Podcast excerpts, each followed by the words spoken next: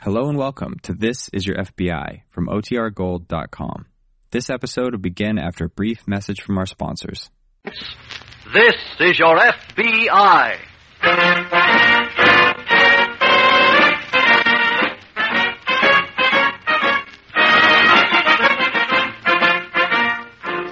This is your FBI, the official broadcast from the files of the Federal Bureau of Investigation, presented as a public service by the Equitable Life Assurance Society of the United States and the Equitable Society's representative in your community.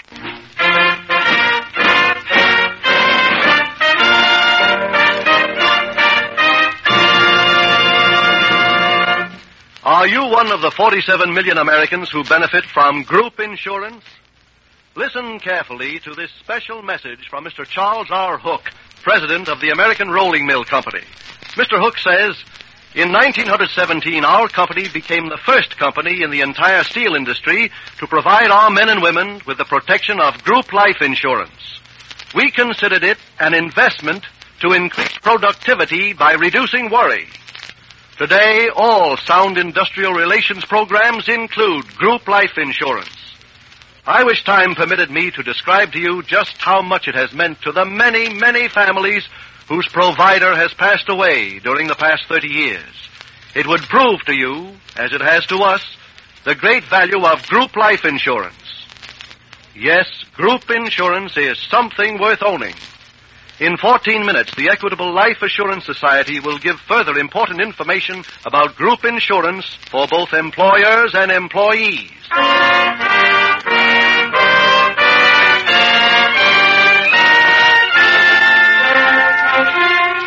Tonight's FBI file The Honest Embezzler.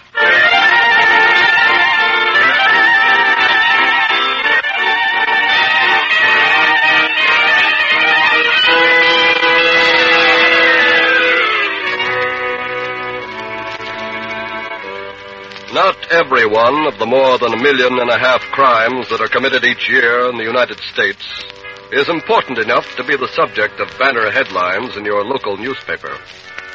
But every crime that violates a federal statute is important enough to be the subject of intense work by every division of your FBI. Sometimes that work is not immediately rewarded. Sometimes the criminal is cautious enough to escape the net prepared for him. But to the FBI, no file is marked closed until the criminal is found. Whether that task takes six weeks, six months, or six years.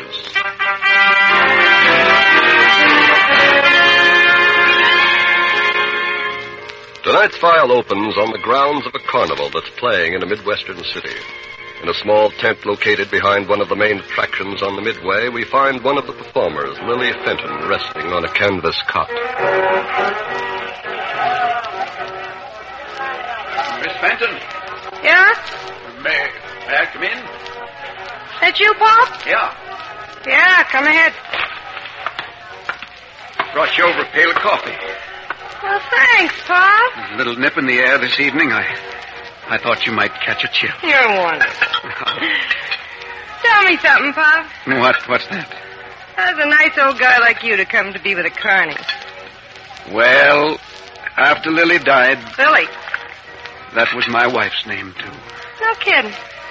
When she died, I just couldn't stand the house anymore. I, I saw her sitting in every chair. Oh. Yeah, cut up some of this coffee with me. No, no, thanks. I, I, I'd better get back to my job. Come on. Well, all right, thanks. Now I know why you're always so nice to me.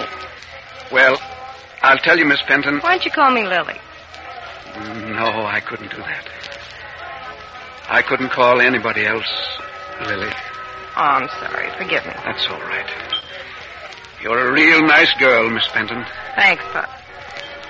I wish I really were your pop. I wouldn't let you work here. Oh, this isn't as bad as it looks. The dough's good, and business is good. It's good tonight, isn't it, Pop? Yes, yes, very good. Well, it'll Oh, still suit me to get out of this town. Too many squares. Hmm? Uh, squares? Yokel. Oh, Still having trouble with Carney talk, huh, Pop? well, I, I'm gradually catching on. Well, don't get too hep. I like you better this way. Hi, Lily. Oh, hello, Marty. What are you doing here, Pop? He's Well- visiting. Why? Who's taking tickets? Uh, Bob relieved me for a few minutes. I was just going back. Look, finish your coffee. Don't let this guy scare you. No, I'd really better go. Uh, Thanks for the visit. Come back anytime, Pop. Yes, thank you.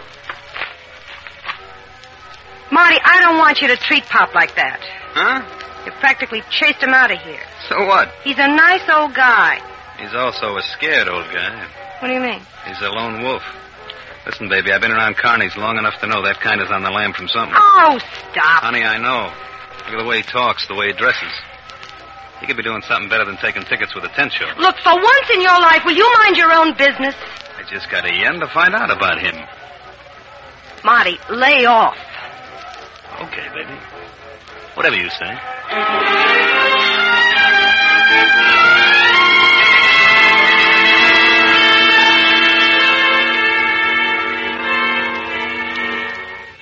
In an FBI office several hundred miles from the carnival grounds, Special Agent Jim Taylor has been given a case which will eventually lead him to that carnival. Hi there, Jim. Oh, oh, hello, Ralph. I thought you were still upstate on that Monroe case. No, we cleaned that one up. I got back last night.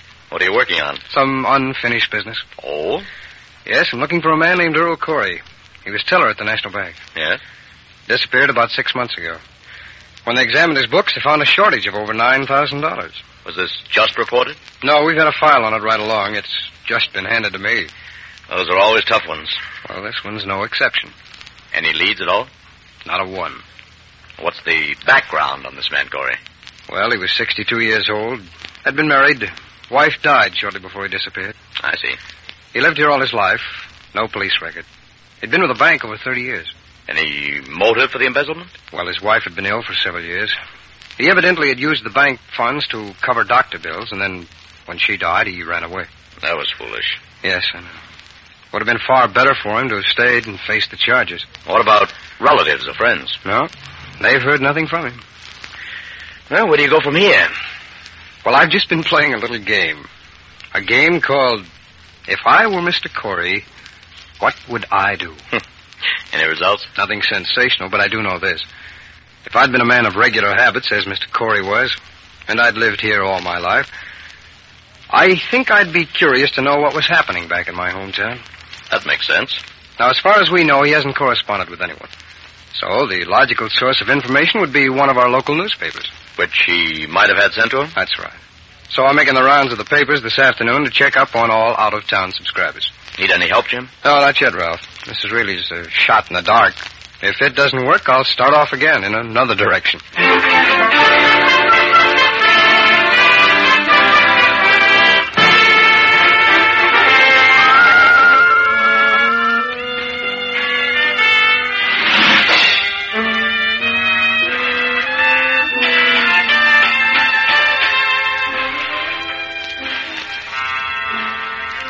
Lily? I'm in here, Marty. Huh? Any idea? For what? How come you aren't working this show? My contract says I take off one show a day. This is it. Well, who's on out there? Daisy, Oh, that's kind of a tired routine. And what's with all the clothes? the word came in. Dress up or we're slouched. Oh, By the way, yeah? I saw Pop a while ago. He's very grateful for what you did, What was that? finding his wallet. Oh, well, that was nothing. I just happened to be walking along the midway, looked down. Stop, will you? Huh? Who are you kidding? What do you mean? The only reason you returned that wallet is because you had somebody lift it in the first place. Ah, what would I want with that old geezer's pokey? So you could dig who he really is. Now, wait a minute. Marty, don't lie to me. I can always peg it, see? Okay, so I did have it lifted. And? And I was right about him. He gave us a phony handle. His real name is Corey. He used to be a bank teller back in Cleveland. So? So no guy leaves a job like that to take tickets in a carny unless he got in a jam. What difference does that make to you? Honey, it could make a real big difference. How? If he dipped his duke in the till before he left that bank, he could have a bundle buried someplace. If he had a bundle, he wouldn't be working here. Look, them Lamisters do funny things sometimes. He might just be waiting to cool off. And this is a real good spot to do it. Marty, I want you to leave him alone. Now, look, baby, I got a pal in Cleveland. I could have him check up on a guy. If he did take that bank, we could make a real good score. Pop left that job because his wife died. If you try to blow a whistle on him, so help me, I'll fix you good.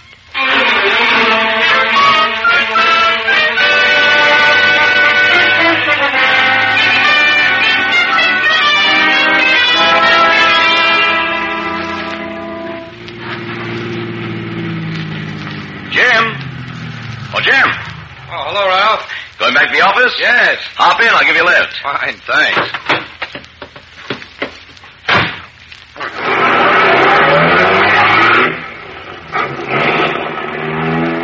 Got a lead on that bank embezzler, didn't you? Yes, how did you know? I could tell by the way you were walking down the street you were about two feet off the pavement.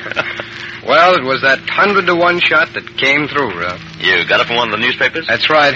I checked subscriptions for the past six months. I'm practically positive that the handwriting on one of them is Corey's. I'll have it confirmed in the lab. Where is he? All right, now he's in Fort Wayne, Indiana. Any address? No, he received the papers care of general delivery. Well, you could have a surveillance set up at the post office there and pick him up. I don't think that'd work in Fort Wayne. Why not? Well, beginning tomorrow, his address will be Lansing, Michigan. He'll be there for a week. Ah, I see. Whatever he's doing, he's really been on the move. He spent exactly one week in a whole succession of cities. Did you get a list of these places? Yes. Well, that'll be a help in determining what sort of work he's doing. Now, I know. But I don't think I'll have to dig into that. I have an idea they'll pick up Mr. Corey at the general delivery window in Lansing.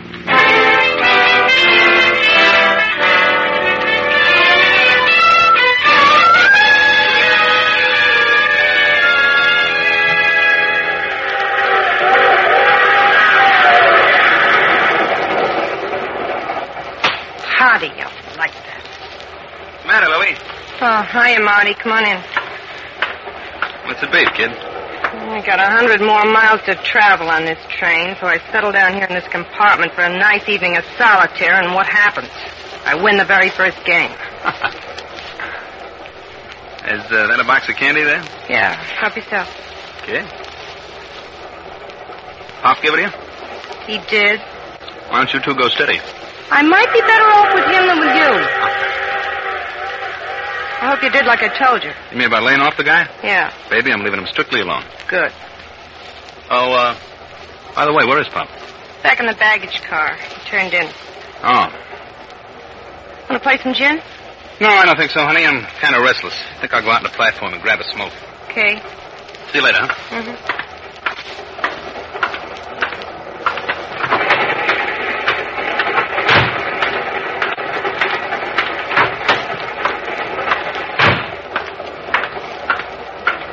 Hiya, Matty. How about a drink? No, not now, Joe. Later, maybe.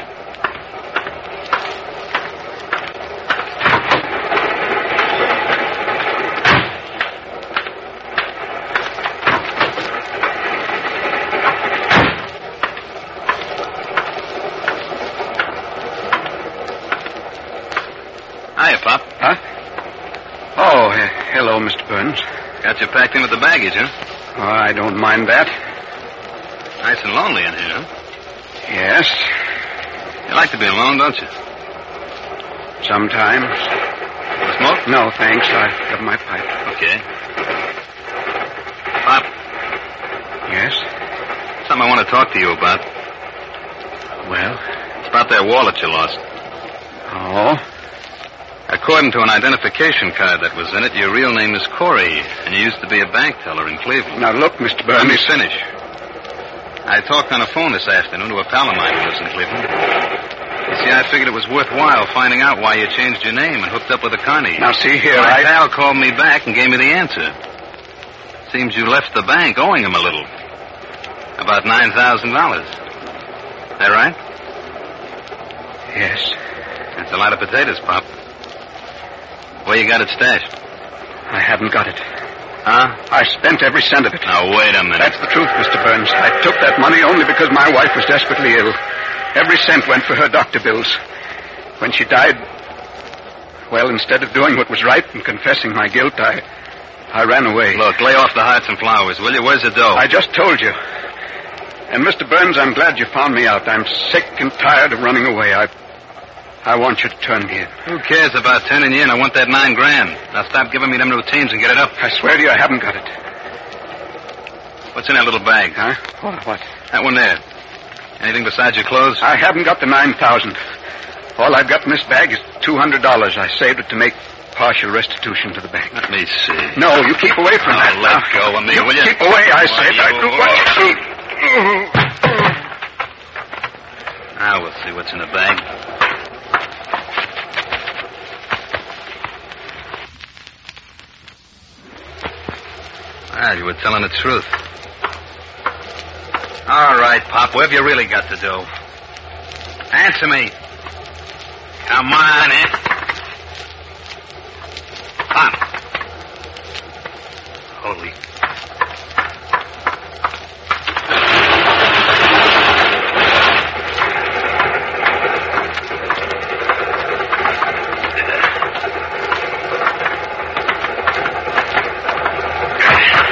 So long, Pop.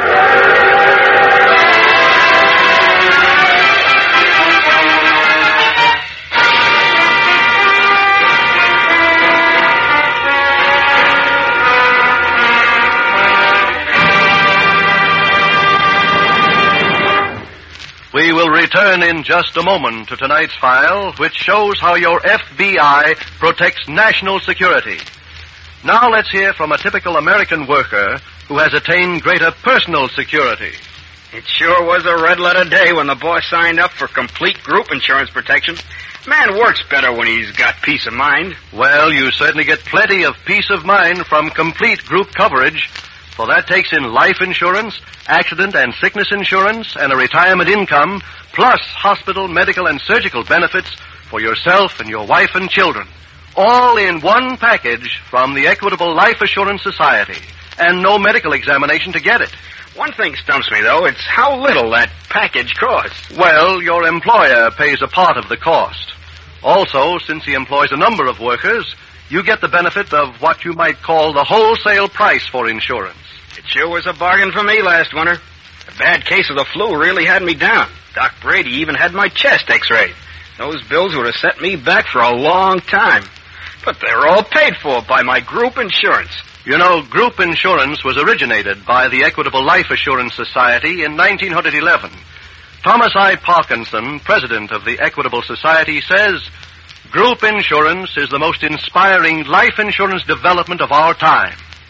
If your company does not have group insurance, or if your company's group program is incomplete, your management can get in touch with the nearest Equitable Life Assurance Society office That's E-Q-U-I-T-A-B-L-E. the Equitable Life Assurance Society of the United States.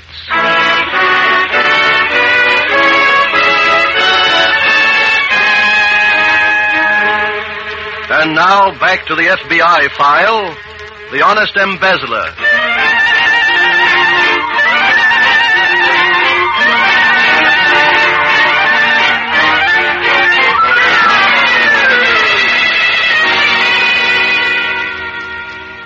The law, as we have molded it in 170 years, is not an impersonal, harsh set of rules written by vindictive men. It has compassion, and the quality of its mercy is available to all.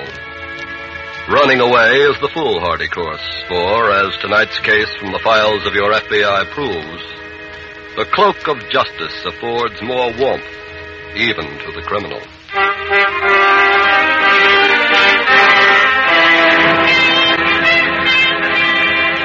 Tonight's file continues at the Cleveland field office the day after the brutal slaying of the elderly bank embezzler on the Carnival train. FBI Special Agent Jim Taylor is just sitting down at his desk when. Uh, Jim, I've been looking for you. what about, Ralph? The resident agent up in Lansing phoned while you were out. Yes. He did as you asked him. He set up a surveillance at the general delivery window at the post office, but so far, no results. Mm-hmm. The local police are cooperating with him. They checked hotels, rooming houses, tourist camps, but no one of Corey's description has turned up. Well, I think I have a good lead. On where to find Corey? Yes. Now, as you know, he stayed in 20 cities for exactly one week at a time. Yes. Well, I did some research on what possible type of work would take him to each of those places. And what'd you come up with? A traveling carnival. So, Their playing dates coincided with each place that Carey had had his newspaper sent. that should cinch it then. I would think so, yes. Are you going up to Lansing? No, I'm sure the resident agent there can handle it. I'll get him on the phone, give him the name of the carnival. Then it should be just a matter of going out there and picking up Mr. Corey.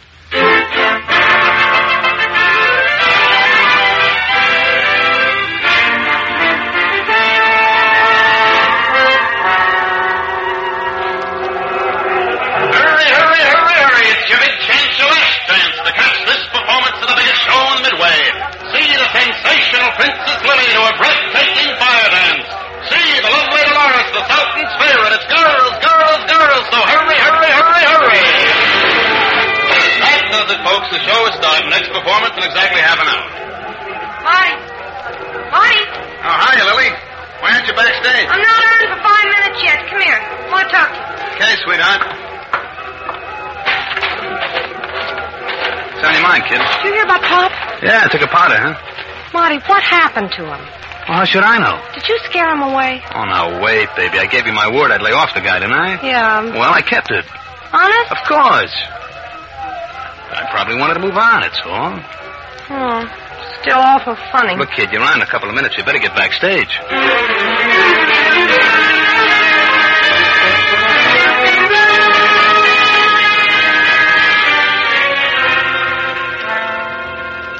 Any word from Lansing, Jim? Yes, Ralph, and it isn't good. What happened? Well, our resident agent went out to the grounds. He talked to the owner. Yes. He was told a man answering to Corey's description had worked with the show. He'd been a ticket taker at one of the attractions, but he suddenly disappeared. That sounds pretty convenient. Yes, I know. However, some of the other employees around the show verify the story. You think they could be covering for him? That's possible, yes. Under what circumstances did he disappear? Well, he took the special train with the rest of the troop from Fort Wayne. Hmm. Seems that he slept in the baggage car. But when the show arrived in Lansing, he was gone. Now, of course, he could have gotten off any place along the route. What stops did the train make? Well, that's being checked now. Well, Jim, where do you go from here? Well, I've just been figuring that. I think I may have the answer. What is it? Corey was a ticket taker for one of the shows, so his job must be open now. Yes. I'm going to see if I can get permission from the boss to go up to Lansing and apply for his position. And do some inside work? Right. Our resident agent can't do that. They already know him up there now. Ever been around a carnival, Jim? Well, when I was in college, I worked for a circus during summer vacation. Trapeze artist? No. Peanut vendor. but that should be background enough for me to find out all I want to know.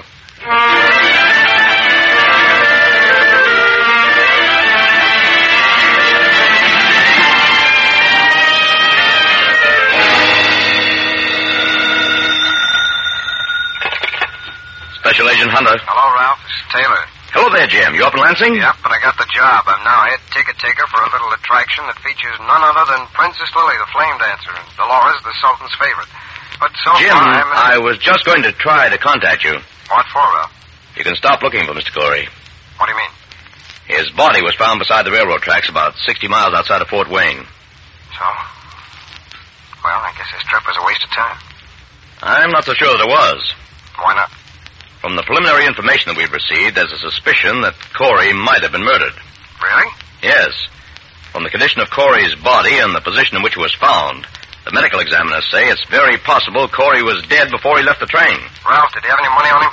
Only a dollar and twenty cents in change. Well, that makes it look like robbery. Right. And if Corey was robbed, that would put the case under FBI jurisdiction. Well, as long as I'm on the grounds, I'll stay on, see what I can dig up. Right. Where do you think you'll start? Well, his best friend with this show was a woman called Princess Lily. I think I'll start by talking to her.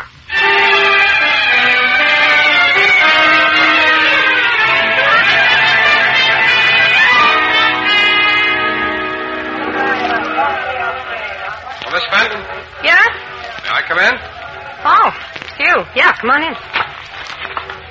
I understand this goes with my job, What's that? bringing you coffee. Oh, thanks. Old Pop used to do this, didn't he? That's right. That's too bad about him, isn't it? You mean he's leaving the show? No. Oh, about his body being found. What are you talking about? Oh, haven't you heard? No. Well, one of the boys out front just told me. He was found beside the railroad tracks about 60 miles outside of Fort Wayne. Oh, no. Yeah? According to the story I heard, they seem to think he was murdered. Murder? Yes. The FBI's working on the case right now. I knew it. What did you say? Nothing. Lily, Yeah. look, honey, I. Oh, I didn't know you had company. Look, uh, you, will you clear out of here? I want to talk to Marty alone. Sure. We'll get moving, will you, Mac? Okay. Glad you got rid of him, honey. I wanted. Marty, Yeah. I just heard something about Pop. No kidding. His body was found by the railroad tracks out of Fort Wayne. His body. That's right. Oh, that's tough. Poor old guy. Save that. What do you mean? You told me you hadn't bothered Pop, that you'd let him alone. That's right. You said you weren't going to dig up why he left that bank in Cleveland. I didn't. You're a liar. What? You got a telegram about an hour ago. It was from your pal in Cleveland. How do you know? Because I opened it and read it. They had no right to do that. So I read it anyway. He wanted to know what luck you had with the information he gave you. That was on an entirely different matter. Don't give me that. You went to Pop on that train, didn't you? You told him what you knew about him. You know you're crazy. No, no, I know how you operate. If Pop was murdered, you're the one that gave it to him. Cut out that talk. Well, you're not going to get away with it. The FBI is on the case, and I'm going to go and tell them the whole story. You what? I'm going to give them the whole rundown on you and Pop right from the beginning. You ain't telling nothing. Let go of me. Leave her alone, Burns. What? Let go of her. Keep out of this. Okay, mister, if that's how you want it. She doesn't have to go to the FBI, Burns. The FBI is here. I'm a special agent. What? Now, miss, suppose you tell me that story.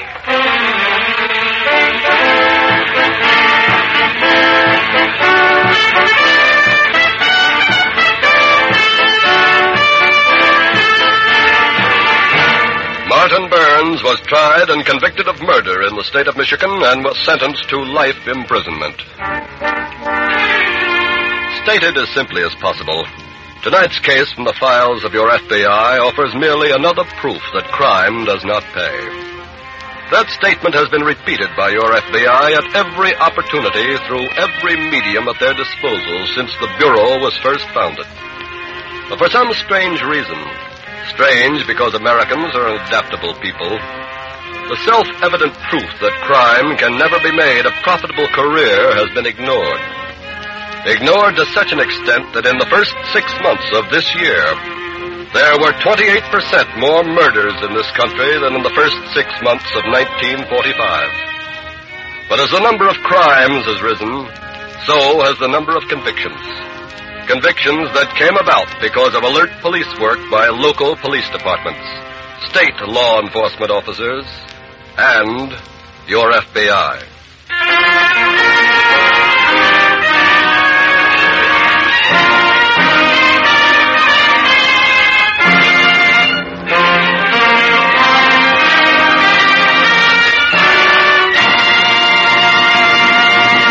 In just a moment, we'll tell you about next week's exciting case from the official files of your FBI. Now, one last word to business executives. Since group insurance was originated by the Equitable Life Assurance Society 35 years ago, thousands of employers have learned that group insurance means satisfied workers, builds loyalty and morale, decreases labor turnover, improves quality and quantity of production. Get all the facts and figures from an Equitable Society group insurance expert. Whether your employees are entirely uninsured or have only partial protection, get in touch with the nearest office or write direct to the New York Home Office of the Equitable Life Assurance Society of the United States.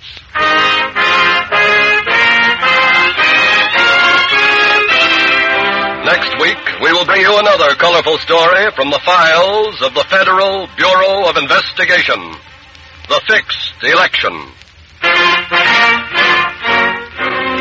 The incidents used in tonight's Equitable Life Assurance Society's broadcast are adapted from the files of the Federal Bureau of Investigation. However, all names used are fictitious, and any similarity thereof to the names of persons living or dead is accidental. Tonight's broadcast was directed by William M. Sweets. The music was composed and conducted by Frederick Steiner. Your narrator was Dean Carlton. This is Your FBI is written and produced by Jerry Devine. This is Milton Cross speaking for the Equitable Life Assurance Society of the United States and the Equitable Society's representative in your community and inviting you to tune in again next week at this same time when the Equitable Life Assurance Society of the United States will bring you the fixed election on This is Your FBI. This is ABC, the American Broadcasting Company.